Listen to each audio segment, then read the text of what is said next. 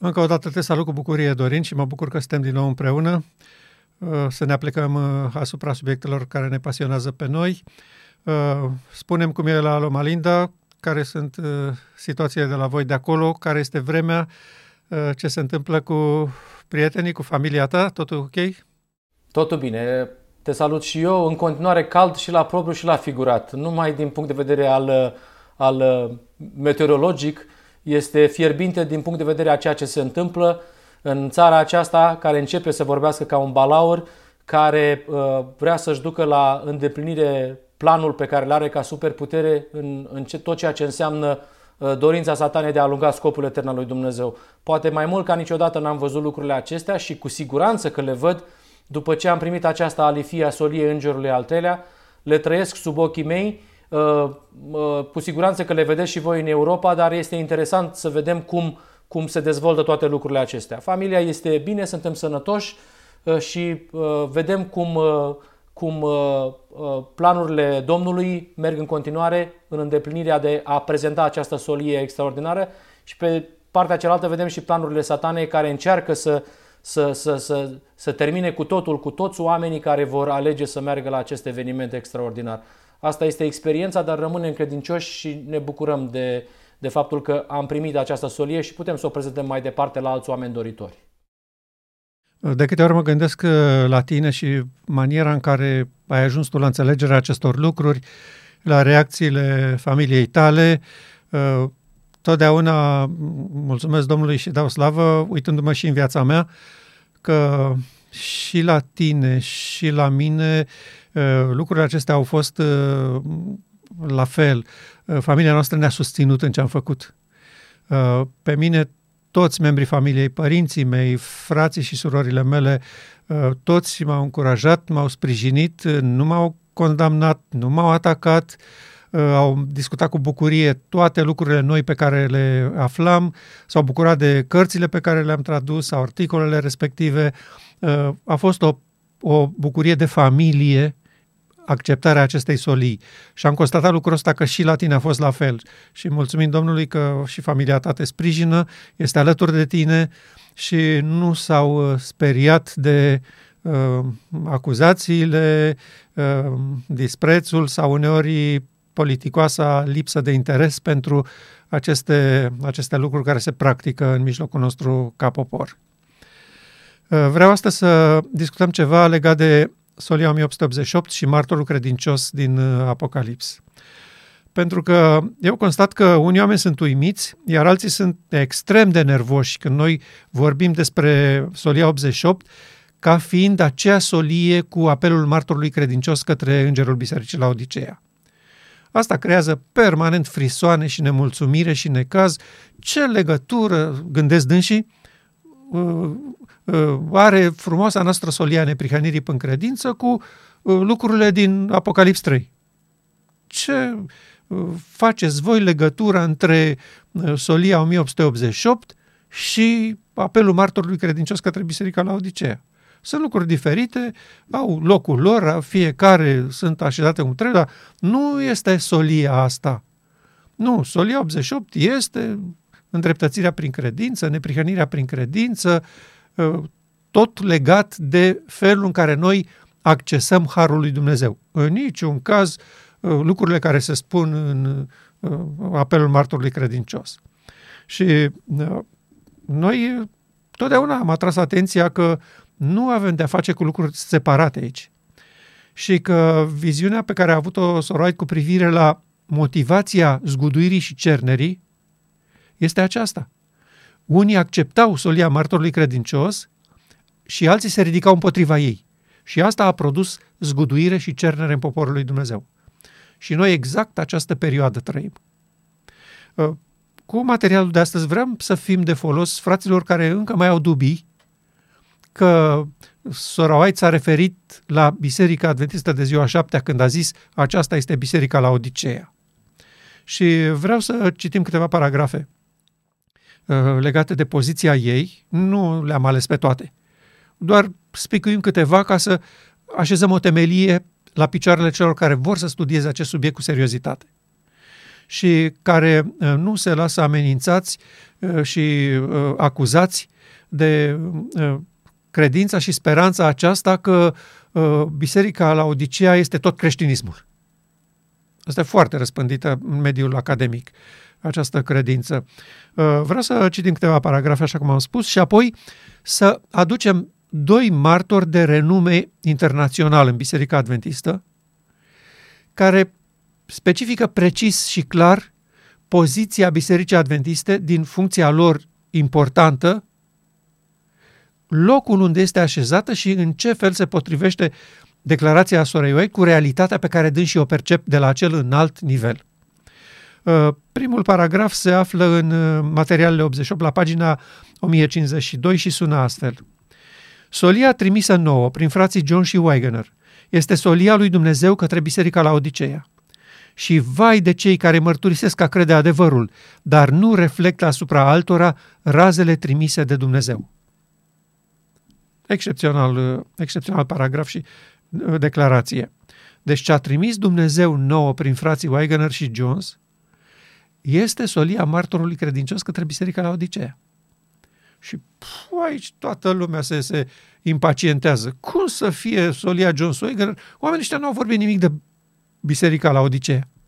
Nici n-au mintit numele ei la Minneapolis. Cum să fie asta solia? Soria știa ce spune. Și n-a spus-o într-un moment de tensiune fierbinte la Minneapolis, când se ciocneau personalitățile majore ale bisericii acolo. Nu, a, a spus-o după mulți ani. Da? Că aceasta este realitatea. Dumnezeu a trimis o solie care este cu adevărat solia martorului credincios către îngerul Bisericii Laodiceea. Și acum, întrebarea care ni se pune probabil este, ok, în ce constă solia martorului credincios ca să se potrivească cu intenția lui Dumnezeu de la Minneapolis? Și răspunsul este simplu. Nu aveți aur, haină, doctorie. Cum vă numiți poporul meu? Cum aveți curajul și tupeul să vă lăudați în fața oamenilor că voi sunteți ultima fază a Bisericii lui Dumnezeu de pe pământ? Poporul acela iubit și apreciat unic de guvernarea divină? Când voi nu aveți aur, haină și doctorie? Ei bine, la Minneapolis asta a fost intenția. Prieteni, ispășirea, marea zi care urmează să vină, are de-a face cu această lipsă voastră pe care eu o suplinesc prin legea Duhului de viață. Permiteți-mi să scriu sistemul de operare divin în inima și mintea voastră și imediat am un popor pe care să-l prezint lumii. Iată copiii mei. Iată ce vreau să fac cu voi, cu toți, rasa umană. Nu? Aceasta e legătura dintre solia prin care Dumnezeu a vrut să atragă atenția în o mie opt sute optzeci și opt, că îngerul Bisericii Laodicea, deși se laudă și se mândrește că el nu duce lipsă de nimic, nu are niciunul din elementele necesare îmbrăcării sau asumării ornamentelor sanctuarului. Pentru că pastorii adventiști își asumă ornamentele sanctuarului așezându-se în poziția aceasta de preot, de, de pastor. În momentul când îți asumi ornamentele, dar nu ești îmbrăcat cu haina neprihănirii lui Hristos, imediat o să fii expus în goliciunea ta. Și când solia aceasta expune goliciunea, frații se, se frisonează teribil. Da, dacă o luăm în mod punctual, ni se pare că ceea ce au discutat frații Jones și Waggoner a fost conflictul legii din Galateni. Despre asta a fost discuția. Și tu făceai referire la faptul la... la Ieremia treizeci și unu, la scrierea uh, legământului în inimile noastre. Uh, și discuția era destul de uh, la început, în momentul în care s-a derulat în o mie opt sute optzeci și opt. Dar frații imediat s-au apucat să vorbească despre care este legea și bineînțeles că lucrurile au luat-o într-o altă direcție. Dacă ei ar fi ajuns în punctul pe care îl dorea Dumnezeu și anume să înțeleagă ce este legea, nu care lege, atunci se înțelegea clar că legea este caracterul lui Dumnezeu, este transcrierea caracterului lui Dumnezeu, care este o referire complet la Ieremia treizeci și unu, la Malia capitolul trei, la uh, Apocalipsa nouăsprezece, la Ezechiel treizeci și șase.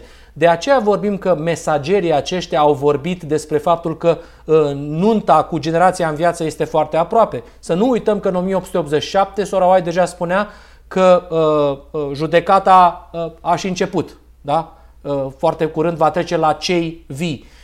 Elementele Soliei o mie opt sute optzeci și opt studiate cu adevărat în ceea ce s-a întâmplat, nu în raportul pe care îl dau reprezentanții bisericii cu privire la ce s-a întâmplat acolo, descoperă legătura Soliei Jones Waggoner cu Solia Martorului Credincios. Dacă mergi pe raportul bisericii, că acolo a fost despre îndreptățire prin credință, cu siguranță că nu există nicio legătură cu Solia Martorului Credincios, care de altfel este una dintre cele mai teribile acuzații care pot să fie aduse unei biserici. Nici o biserică parcă nu este mai într-o situație mai gravă ca cea a Laodiceei. Dar dacă înțelegi cu adevărat ce s-a întâmplat și ce este Solia o mie opt sute optzeci și opt, cu siguranță că vei vedea punctul de legătură și vei recunoaște că Solia Jones Waggoner este Solia Jones, Solia Jones Waggoner este Solia Martorului Credincios. O declarație următoare, tot din spiritul profetic, la fel din materialele o mie opt sute optzeci și opt, la pagina o mie cincizeci și unu. Mulți au tratat Solia către Laodiceea ca fiind cuvântul oamenilor. Și Solia și Solul au fost tratați cu răceală de cei care ar fi trebuit să fie primii în a discerne și a acționa ca fiind cuvântul lui Dumnezeu. Foarte interesant. Aici, când ea zice, mulți au tratat Solia către Laodiceea ca fiind cuvântul oamenilor, ea se referă la Jones și la Waggoner. Aici. Ea identifică Solia Jones-Waggoner cu Solia către Laodiceea. Da? Și ea spune că mulți dintre delegați și apoi din poporul nostru au tratat această solie ca fiind cuvântul lui Jones și Waggoner. Și chiar așa discutau. Dar ce, ce a zis Jones despre asta? Dar Jones ce zice despre asta? Dar Waggoner ce, ce spune despre legea din Galateni?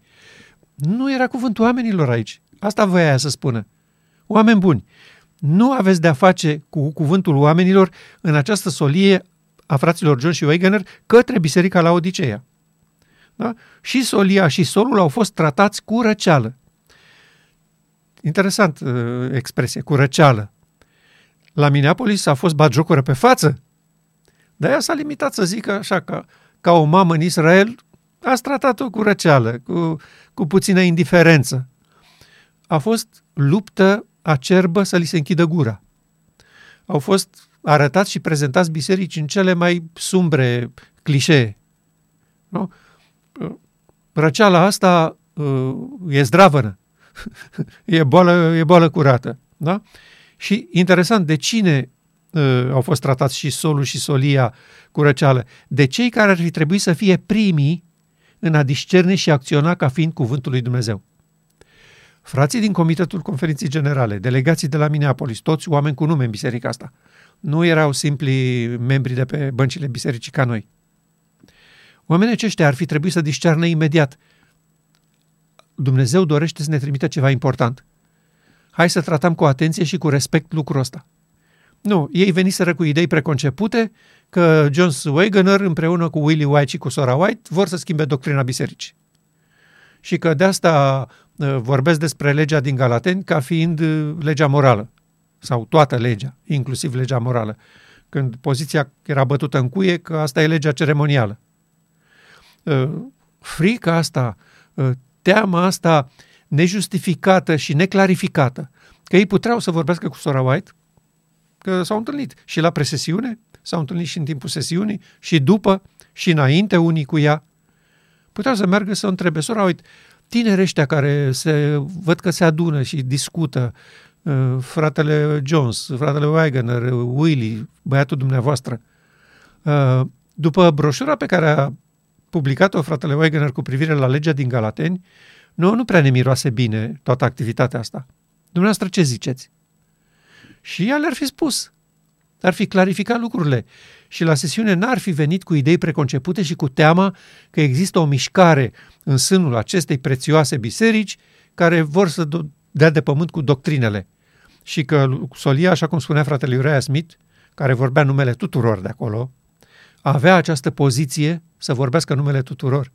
Spunea, aceasta este o lucrare de inovație și dezintegrare. Și ea era lumină de la Domnul pe care el nu putea să o discearnă. Aceasta este realitatea istorică și aceasta este realitatea timpului nostru. Ea se repetă perfect în vremea noastră. Doar o mică subliniere, și Solia și Solul au fost tratați cu răceală de cei care ar fi trebuit să fie primii în a discerne și a acționa ca fiind cuvântul lui Dumnezeu. Când am citit termeni precum Solia au fost persecutați, când am citit că dacă Hristos ar fi fost în mijlocul lor, ar fi fost răstignit, când am citit că Duhul lui Dumnezeu a fost insultat, acestea nu sunt exprimări ale sorei White. Acestea sunt exprimări ale lui Dumnezeu, ale îngerului care a fost prezent acolo ca și martor ocular. Mi-am dat seama că la această conferință generală s-a întâmplat ceva extrem de important. Așa că trucul acesta ieftin de a spune că Solia o mie opt sute optzeci și opt nu este Solia martorului credincios este într-adevăr o altă dovadă a răcelii cu care astăzi membrii de vază tratează această solie. Pentru că atât de mult se încearcă îndepărtarea și tăierea oricărui legături între Solia o mie opt sute optzeci și opt și cuvântul Scripturii, încât, încât oamenii au făcut, o, pastorii și reprezentanții și profesorii noștri au făcut o campanie acerbă de a nu găsi nicio legătură între Solia o mie opt sute optzeci și opt și orice altceva din Scriptură. E o chestiune administrativă, o mică disensiune acolo între personalități, dar nu îi găsești tu la optzeci și opt, îi găsești tu împlinire textuală, biblică și profetică. N-ai cum să-i găsești Solia martorului credincios ca fiind, de fapt, esența Soliei Jones Waggoner. Ca dovadă că astăzi Biserica Adventistă și profesorii noștri nici nu mai cred că Biserica Adventistă este la Laodiceea. Nici nu mai cred lucrul acesta. Deci profesorii din România și cei din Statele Unite care dau tonul teologiei adventiste mondiale cred la ora actuală că uh, adventismul sau Biserica Adventistă este o parte a Laodiceei, un fel de voce profetică care chipurile ar trebui să, să, să sune uh, spre reformă. Și nu sună spre nimic, că n-am auzit nimic. Uh, măcar de s-ar întâmpla lucrul acesta, dar nu se întâmplă nici măcar uh, așa ceva. Uh, deci Astăzi, astăzi vedem cum uh, continuă această lucrare de a tăia orice legătură între Solia Jones Waggoner și orice uh, aspect din Scriptură, cu precădere cel din Apocalipsa, capitolul trei. Încă un, încă un paragraf interesant legat de acest lucru. Ea spune așa: Solia laodiceană a răsunat. Se referea la Solia Jones Waggoner. Da? Luați această solie în toate fazele ei și comunicați-o poporului, oriunde providența deschide calea. Îndreptățirea prin credință și neprihănirea lui Hristos sunt temele care trebuie prezentate unei lumi care piere. Și acum interesantă expresia, vreau să mă leg puțin de asta. De ce zicea îndreptățirea prin credință și neprihănirea lui Hristos sunt temele? Că foarte mulți frați ai noștri spun, păi vedeți, uite, sora White spune că a fost îndreptățirea prin credință și că asta trebuie prezentat lumii. Nu, eu spun că expresia ei despre solia neprihănirii lui Hristos, așa cum a fost prezentată de frații Waggoner și Jones, are o, o definire concretă și precisă și repetată de multe ori în scrierile ei. Neprihănirea lui Hristos în legătură cu legea. Asta a fost solia. În niciun caz nu a fost îndreptățirea prin credință. Dar de ce în acest pasaj ea spune lucrul ăsta? Că e foarte interesant. De ce sunt temele care trebuie prezentate unei lumi care piere? Acestea sunt temele deoarece lucrarea lui Hristos trebuie prezentată în ambele ei faze lumii care piere. Nu bisericii Laodiceea, care era mult avansată după o mie opt sute patruzeci și patru sau după o mie opt sute optzeci și opt în faza asta. Nu? Lumea trebuie să înțeleagă că opera de mare preot a lui Hristos are două faze. Lucrarea zilnică și lucrarea anuală. Îndreptățirea prin credință și apoi ștergerea păcatelor. Lumea nu reușește să facă nicio legătură cu solia noastră legată de prezența lui Hristos în Sfânta Sfintelor, dacă nu înțelege de unde provine Hristos acolo, de unde a ajuns în Sfânta Sfintelor. Și atunci, a, această fază a lucrării lui Hristos trebuie neapărat clarificată. De ce omenirea întreagă creștină contează pe îndreptățirea prin credință? Ce legătură este între solia adventă, lucrarea lui Hristos dincolo de perdea, și credința creștină despre îndreptățirea prin credință? Lucrul ăsta trebuie clarificat. Pentru că în timpul sorei White, ca și astăzi, lucrul acesta a rămas confuz. Și oamenii se agață de ce au apucat ei. Ani de zile după reformațiune s-au prins cu putere de îndreptățirea prin credință, că era cu adevărat lucrarea lui Hristos în prima fază a sanctuarului. Era normal să se prindă de ea. Dar în o mie opt sute patruzeci și patru această realitate s-a schimbat dramatic. Și lumea nu înțelege această realitate a trecerii lui Hristos dintr-o fază a lucrării lui în alta. Și de aceea acestea sunt teme care trebuie prezentate lumii, fără, fără nicio discuție. Este, este necesar. Și apoi citesc și paragraful următor care are legătură cu el. Ea continua să-i spună fratelui Uriah Smith, că este o scrisoare către el. Ideile multe și confuze cu privire la neprihănirea lui Hristos și îndreptățirea prin credință sunt rezultatul poziției pe care ai luat-o tu față de omul și solia trimisă de Dumnezeu. Deci, prieteni, de ce vă, vă câriți în jurul îndreptățirii prin credință și neprihănirii lui Hristos? Din cauza poziției pe care fratele Uriah Smith a luat-o față de solia Jones Waggoner. Ăsta este motivul pentru care acum discutați despre îndreptățirea prin credință. Voi trebuia de, de mult să fiți la nuntă în faza finală pentru generația în viață.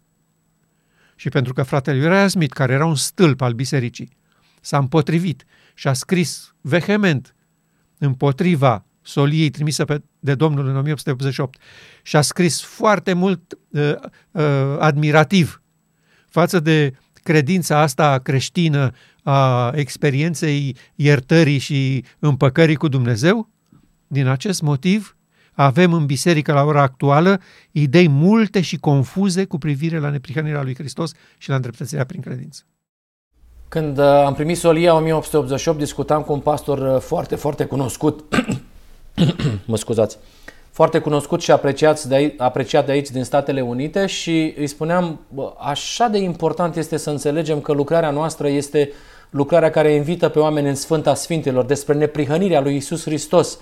Uh, și trebuie să facem diferență, zic eu, îi spuneam pastorului respectiv cu multă experiență între, între prima fază a lucrării ispășirii și a doua fază a lucrării ispășirii. Și prima a fost încheiată. Și îmi spune dânsul, da, zice, dar eu prefer să rămân cu îndreptățirea prin credință. Eu prefer să, să prezint bisericii, să-i aduc pe oameni la Hristos așa cum am știut eu până acum. Și dacă ar fi să-i întreb pe toți pastorii noștri, cu siguranță că toți ar spune, da, domnule, dacă solia o mie opt sute optzeci și opt este îndreptățirea prin credință, o facem cu bucurie și uh, mergem în continuare fără nicio problemă. Și de fapt asta și cred că este solia o mie opt sute optzeci și opt. Este îndreptățirea prin credință, lucrarea pe care am făcut-o și bineînțeles că n-ai nicio legătură cu solia martorului credincios. Uh, Ele trebuiesc înțelese, dar numai că trebuiesc înțelese ca să fii tu în stare să le explici teologic.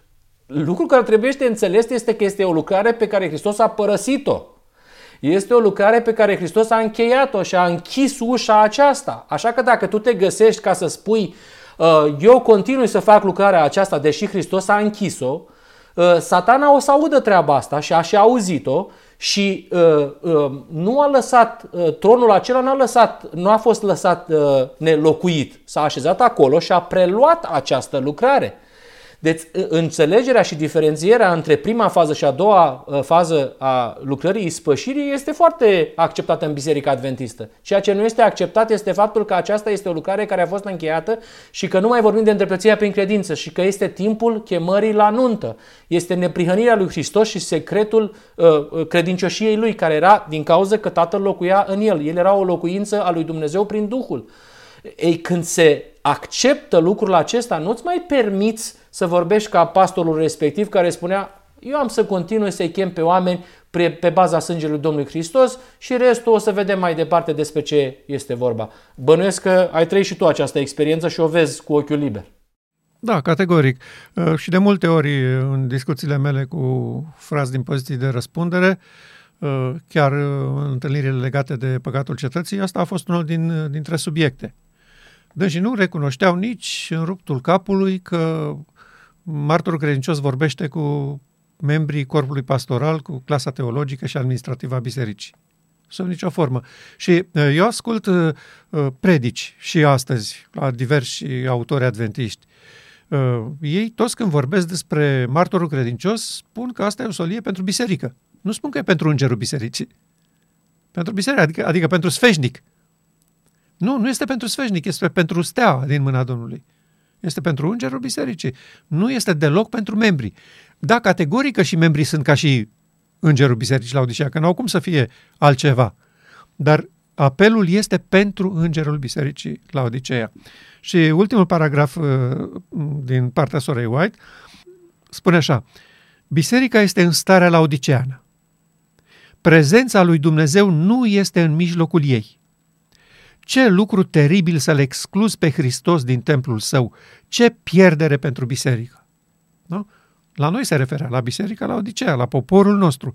Prezența lui Dumnezeu nu este în mijlocul ei. Și noi când le spunem că uh, ei țin uh, servicii divine și că Hristos nu este acolo, se supără rău de tot. Iată încă o dovadă că prezența lui Dumnezeu nu este în mijlocul bisericii Laodicea. Când biserica Laodicea va ieși din starea aceasta de laodiceanism, atunci se poate spune că Hristos este în mijlocul ei. Prezența lui Dumnezeu este în mijlocul ei. Atâta vreme cât suntem în stare laodiceană, prezența lui Dumnezeu nu este în mijlocul ei. Acest lucru nu este sub nicio formă acceptat de către îngerul bisericii Laodicea. Păi cum să faci, Gili, că în Apocalipsa trei se spune că iată, eu stau la ușă și bat. Și dacă bate la ușă, cine e cel căruia îi cântăm imnuri de slavă în fiecare sâmbătă? Cine este, cine este acel Hristos adorat, pus pe cruce în simbol și în tot ce facem? Cine este acel Hristos și care este acea Evanghelie? Cum să faci legătura între solia Jones Waggoner și solia Martorului Credincios? Ai terminat-o cu tot. Deci lucrurile sunt extrem de grave și... primii care m-au făcut să înțeleg lucrul acesta au fost, au fost frații Willan și Short. Ei au văzut legătura aceasta. Ei au văzut solia o mie opt sute optzeci și opt, datorită lor s-a salvat solia o mie opt sute optzeci și opt prin lucrarea pe care Domnul a făcut-o prin ei și uh, următoarele lor materiale au de-a face cu... Uh, fratele Willan a scris uh, carte care are legătură cu solia Martorului Credincios din Apocalips, capitolul trei. Uh, fratele Short scrie despre sanctuar uh, și cărțile lor au vorbit despre legătura aceasta cu solia o mie opt sute optzeci și opt. Uh, uh, și pentru mine a fost un șoc în primă fază, dar uh, mai mare a fost uimirea faptului că în o mie opt sute optzeci și opt s-a întâmplat ceva extrem de important. Noi nu folosim solia o mie opt sute optzeci și opt ca să avem și noi ce să punem în fața bisericii ca și grup care nu vrem, nu suntem de acord cu politica bisericii. Nu, noi credem că acolo Duhul lui Dumnezeu a avut intenția de a realiza marea zi a ispășirii pentru cei vii. Noi credem că nu degeaba Duhul lui Dumnezeu a inspirat să scrie patru volume și mi se pare că mai este și un volum a celor care au fost martori acolo pentru ceva care a fost doar o dispută între niște tineri din California. La ce să piardă timpul Duhul Sfânt și sora White cu patru volume? Dacă a fost o simplă dispută acolo între diferite personalități, la ce s-a pierdut timpul să scrie patru volume, nu?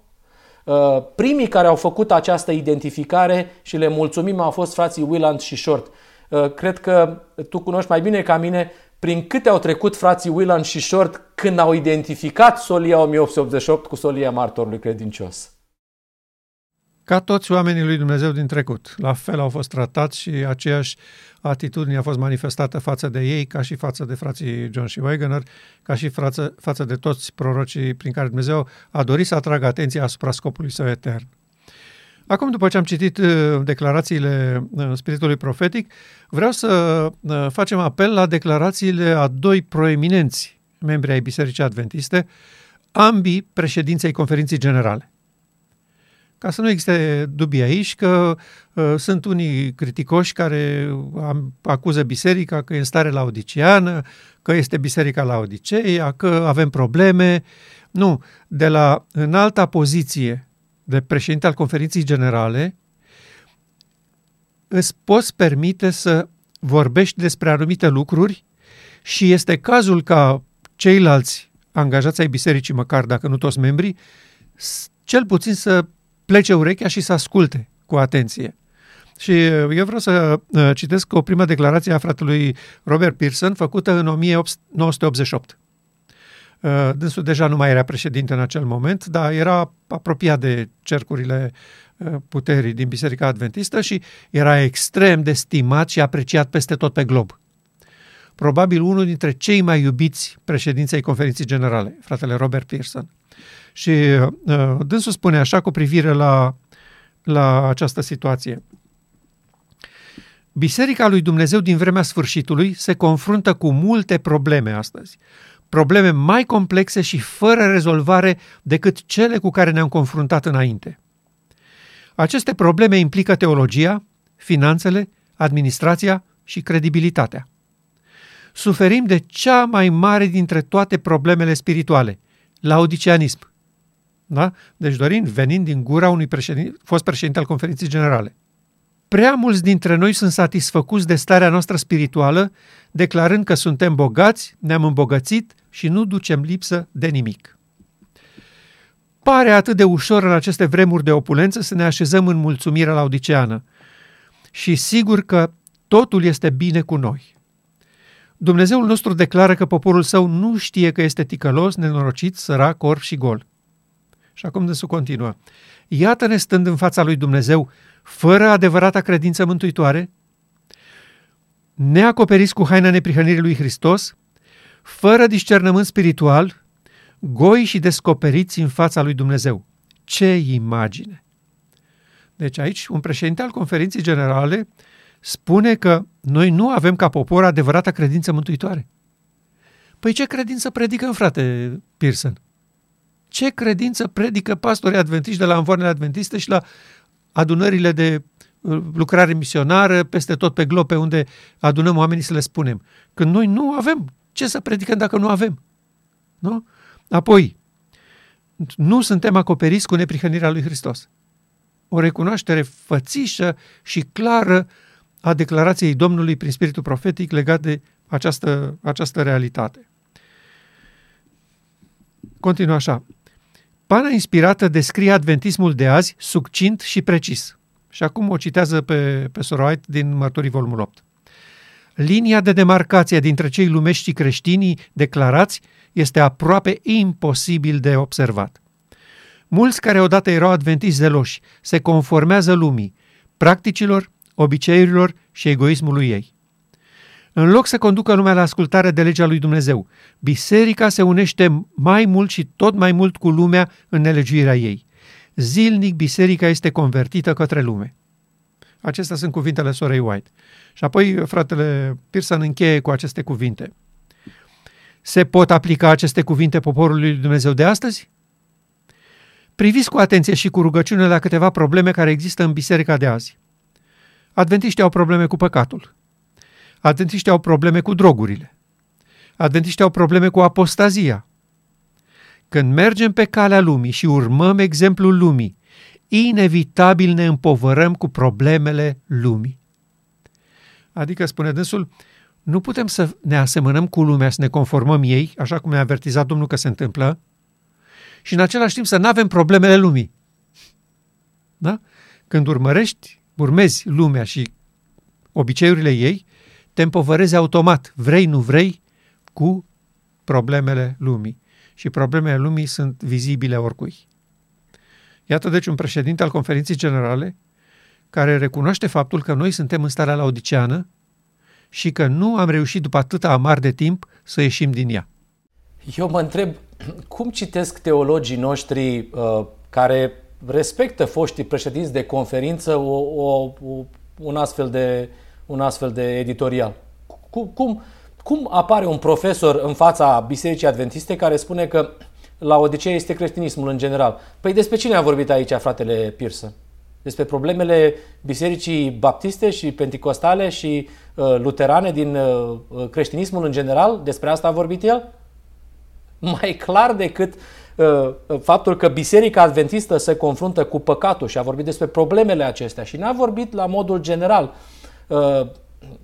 Dacă este după ce n-a mai fost președinte, ne amintim că cu durere el s-a retras și că înainte de această retragere a lui din funcție, care n-a fost la voia întâmplării, a dorit foarte mult să dea posibilitatea fraților Willan și Short ca să prezinte solia aceasta care se lega de solia Martorului Credincios.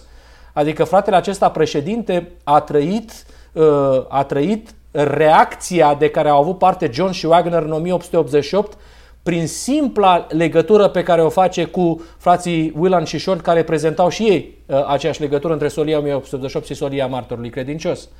Uh, mă bucur tare mult că ai adus uh, cea mai înaltă poziție uh, care poate să fie uh, în Biserica Adventistă de ziua șaptea și reacția unui om care, într-adevăr, vorbea lucrurile dintre, dintr-o perspectivă foarte serioasă. Și de obicei, un politician, mai ales că a fost președinte, n-ar prezenta lucrurile ca fiind foarte grave, că tocmai au fost în mandatul tău.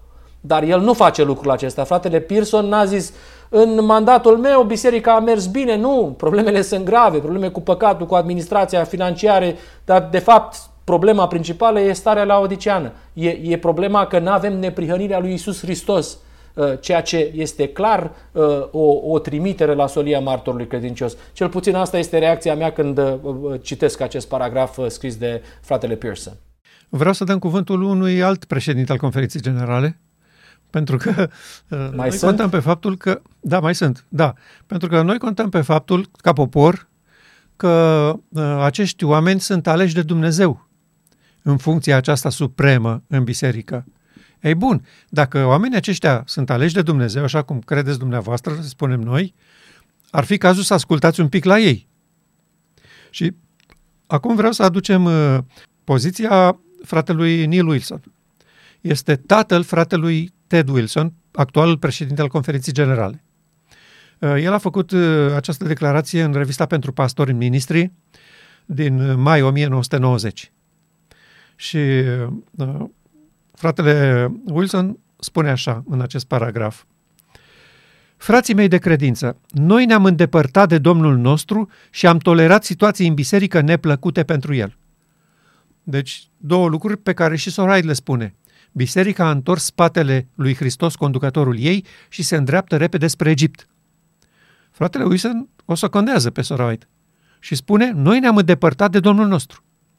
Da? Și continuă așa. Chiar din o mie nouă sute patru, Ellen White avertiza, și acum o citează pe sora White, ați părăsit dragostea dintâi. Îndreptățirea de sine nu este haina neprihănirii lui Hristos. Și acum atenție, eșecul de a urma lumina clară a adevărului este pericolul nostru cumplit. Solia către Laodicea descoperă starea noastră ca popor. Și încheie citatul. Acum, eu m-am dus să văd în Review and Herald care e contextul și o propoziție înainte de acest citat al sorei White, în care ea spune că ați părăsit dragostea dintâi, eșecul nostru de a urma lumina clară descoperită este pericolul nostru, ea spune așa, în acel articol original din Review and Herald, cincisprezece decembrie o mie nouă sute patru. Nu pot să nu observ că lumina pe care mi-a dat-o Dumnezeu nu este apreciată de pastorii noștri sau de comunitățile noastre. Da? Magistral, magistral. Deci asta mă face să spun că ați părăsit dragostea dintâi și că îndreptățirea de sine nu este haina neprihănirii lui Hristos. Ea constata că biserica este îmbrăcată cu haina îndreptățirii de sine. Și le atrage atenția că haina asta pe care ei o predică, o spală, o calcă, o scutură de praf, nu este haina neprihănirii lui Hristos. Și fratele, fratele Wilson continuă așa. Au trecut optzeci și șase de ani de când au fost scrise aceste cuvinte. Și biserica este încă în această lume. Este clar că starea noastră nu s-a schimbat. Deci, sub uh, mandatul fratelui Pierson, sub mandatul meu, biserica n-a ieșit din starea laodiceană, spune aici fratele Neil Wilson. Suntem laodiceni, încropiți, nici reci, nici în clocot. Trebuie să admitem că noi încă nu urmăm lumina clară a adevărului. Asta este o declarație din partea unui președinte al Conferinței Generale năucitoare. Deci, fraților, noi ca popor și ca responsabili ai bisericii, noi nu urmăm lumina clară a adevărului, că dacă urmam lumina clară a adevărului, ieșeam din starea laodiceană. Și prin urmare nu, eram în această, nu mai eram în această lume, la această oră a istoriei. Continuă așa, fratele Wilson. Ce spune Biblia despre biserica Laodiceea? Ea descoperă că avem o dublă problemă. Pentru că zici, sunt bogat, m-am îmbogățit și nu duc lipsă de nimic și nu știi că ești ticălos, nenorocit, sărac, orb și gol.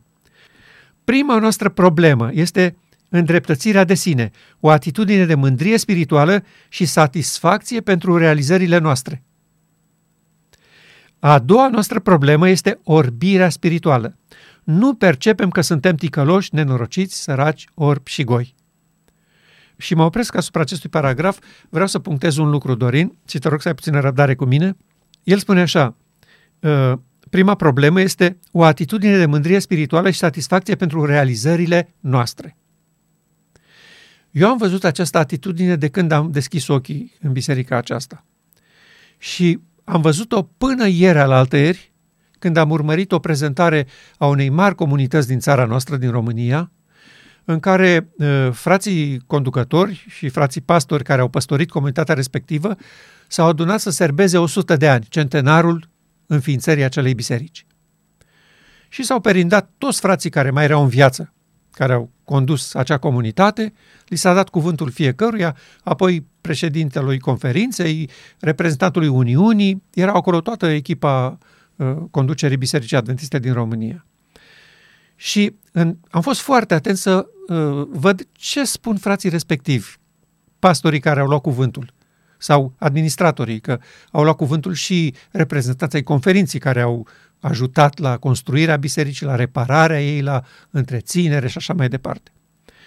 Dorin, la niciunul dintre ei n-am văzut o cât de mică modestie cu privire la realitatea pe care o trăiesc. Raportul fiecăruia dintre ei vorbea despre realizările lui. Ce a făcut el? Cum s-a luptat el cu autoritățile? Cum s-a luptat el cu preotul ortodox? Cum a intervenit nu știu cine? Ce a făcut el? Cum a rezolvat problema? Cum a adus materiale ca să reconstruiască? Cum i-a mobilizat pe oameni din biserică să vină acolo și să muncească? Fiecare raport era o lăudărășie de sine sau o laudă pentru biserică în general, că uite ce am făcut noi, ca popor. Toate rapoartele acelea. Da? Fratele Wilson, președintele conferinței generale, spune exact lucrul ăsta. Satisfacție pentru realizările noastre. N-am auzit pe unul să, să critice realizările lor și să spună ce am fi putut face dacă eram credincioși. Ce am, unde ar fi fost biserica din România și comunitatea locală dacă noi ne-am fi făcut datoria? Dar, fraților, nu ne-am făcut datoria. Suntem în starea laodiceană. Suntem îngerul bisericii Laodiceea. N-am auzit pe unul dintre ei spunând așa. Și acum, cu privire la realizările noastre și la merite. Păi dacă era vorba să vorbim de merite într-un astfel de caz, meritele erau ale sărmanilor ăla din băncile bisericii care au plătit zecimea și salariul lor. Nu sunt realizările lor, că n-au venit nici cu bani de acasă, nici cu timpul și energia lor. Ei au făcut lucrurile acestea pentru că au fost plătiți. Ei au primit un salariu pentru ce au făcut. N-au făcut lucru voluntar acolo, ca să se poată mândri. Eu am lăsat familie, mi-am lăsat serviciu, mi-am lăsat uh, copiii și am venit să construiesc biserica aici, să muncesc. Nu! Tu, ca pastor, erai plătit să faci lucrul ăla. Tu n-ai făcut decât să te ții de slujba, da, descrierea slujbii care ai avut-o. Dacă e, pe, dacă e de lăudat pe cineva, sunt oamenii aia din scaunele bisericii, care cu credincioșie au venit cu bănuțul și l-au depus în coșuleț acolo în fiecare sabat. Ăia eventual, dacă era vorba să ne lăudăm, ăia trebuiau lăudați. Niciun caz tu care erai plătit pentru așa ceva. No, este o lăudărășenie fără, fără explicație. Și fratele Wilson, președinte al conferinței generale, exact lucrul acesta spune. Da? Continuă așa. În final, ultima, ultima lui propoziție și cu asta încheiem. Atâta timp cât suntem plini de îndreptățire de sine și mulțumiți de spiritualitatea noastră, nu poate exista nicio redeșteptare și reformă. Eu întreb, fratele Ted Wilson, băiatul dânsului, n-a citit articolul ăsta din ministrii? Că și dânsul era pastor în momentul când fratele uh, Neil Wilson, tatăl lui, a publicat acest articol în ministrii. Dânsul n-a citit acest lucru? De ce în momentul când a devenit președinte al conferinței generale, în două mii zece, s-a apucat de redeșteptare și reformă?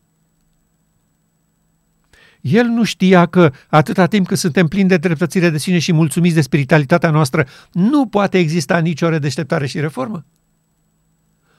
A încercat imposibilul fratele Ted Wilson, băiatul fratelui Neil Wilson, și nu s-a întâmplat nimic în biserică. S-au rugat cinci ani de zile în primul mandat pentru redeșteptare și reformă, aducând argumente și presând poporul că dacă suntem serioși și ne unim vocile și toți din biserică lăsăm la o parte disensiunile, tot ce ne separă, baricadele, și ne unim să cerem Duhul Sfânt, va veni.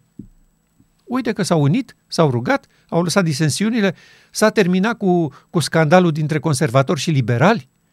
Conservatorii, frații Standish și urmașii lor, care făceau mare tamtam în biserică, dintr-o dată la numirea fratelui Wilson, au amuțit, l-au îmbrățișat, au spus, ăsta e președintele nostru, asta e biserica noastră, Dumnezeu a lucrat, ne-a dat un președinte după inima noastră.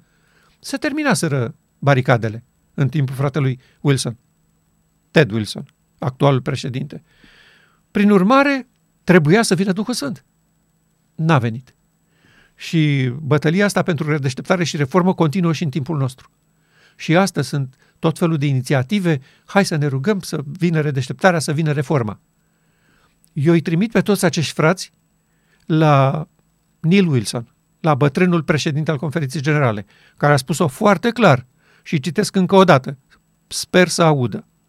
Atâta timp cât suntem în stare laodiceană, deci, plini de îndreptățire de sine și mulțumiți de spiritualitatea noastră, nu poate exista nicio redeșteptare și reformă. Prin urmare, când ar putea redeșteptare și reformă să apară în mijlocul nostru? Când o să auzim pe scumpii frați conducători spunând, fraților, noi suntem mulțumiți de spiritualitatea noastră și asta nu e bine. Fraților, noi suntem plini de îndreptățire de sine și asta nu e bine. Atunci începem să avem semnale că ar fi posibil să se producă redeșteptare și reformă. Dar atâta timp cât aceste lucruri nu sunt văzute, nu există niciun fel de redeșteptare și reformă. Și închei cu ultimele cuvinte ale fratelui Neil Wilson. Orbirea spirituală ne împiedică să dorim și chiar să gândim la redeșteptare și reformă. Ne face să credem că experiența noastră spirituală este corectă. Dar, scump frați și surori, nu este totul în regulă. Da?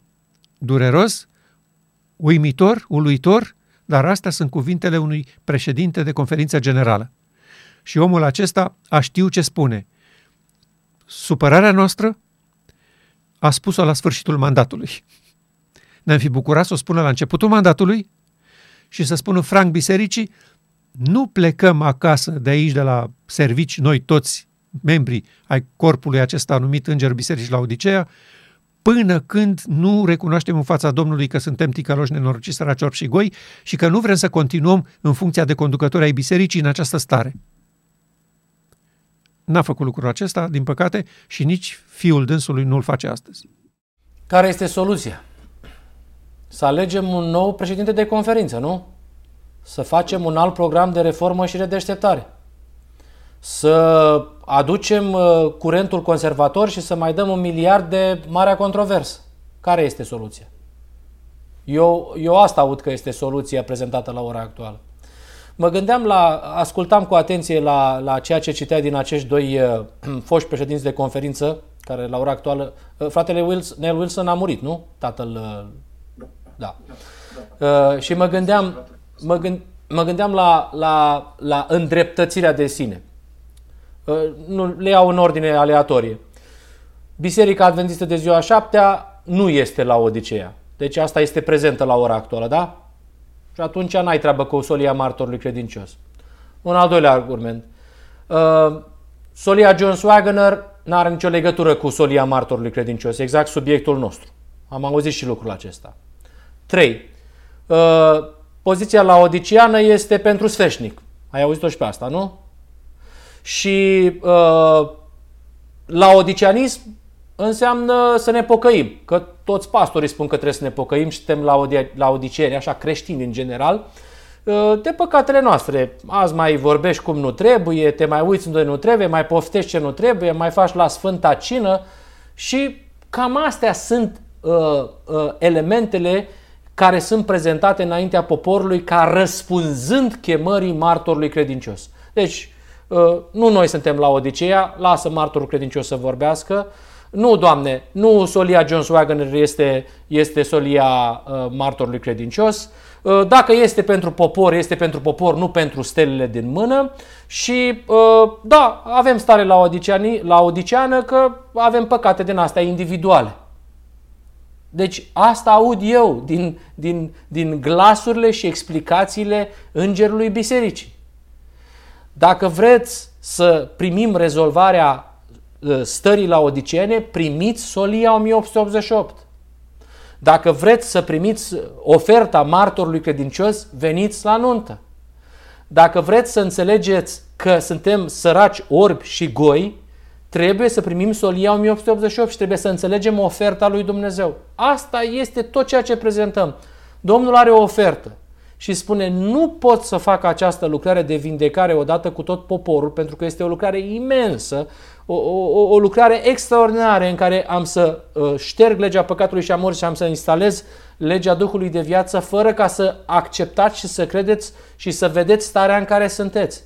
Acceptați lucrul acesta, vă vorbesc prin toate mijloacele posibile și vă vindec pe toți. Asta este solia pe care o prezentăm. Uh, cred că pasajele astea au vorbit mai clar ca niciodată. Eu nu mai am ce să mai, mai comentez. Cred că poporul ar trebui să se gândească în mod serios la diferitele scuze și programe uh, pompoase pe care le prezentăm ca să luăm ochii oamenilor și să pierdem din vedere uh, uh, uh, gravitatea situației în care ne aflăm. Trei voci la nivel cât se poate de înalt, Ellen White, Robert Pierson, Neil Wilson, au spus clar prin publicațiile lor oficiale în fața poporului: biserica noastră este Laodiceea și noi încă n-am ieșit din această stare și prin urmare nu putem să avem niciun fel de redresare și reformă. Aceste voci au trecut la odihnă. Noi reluăm apelul lor astăzi. Întărim că ce au văzut este adevărat, a fost în timpul lor și este în timpul nostru și ne-am bucurat să vedem peste tot pe glob voci ridicându-se și oferind acestui popor oferta martorului credincios. Veniți să vă dau aur, haină și doctorie. Știm că mulți se vor ridica împotriva acestei solii și că nu va fi simplu și ușor în comunitățile noastre, dar încurajăm pe frați să-și lege speranțele de aceste trei voci care în seara aceasta au vorbit aici și să le onorăm odihna până la înviere și să fim de partea adevărului și a dreptății în cea mai critică perioadă a istoriei planetei, când Dumnezeu va trimite din nou pe Ilie în mijlocul poporului său. Mulțumim Domnului pentru această făgăduință formidabilă, cu siguranță se va ține de cuvânt și ne-a dat toate argumentele că Baal s-a strecurat în experiența poporului lui Dumnezeu din ultimul timp.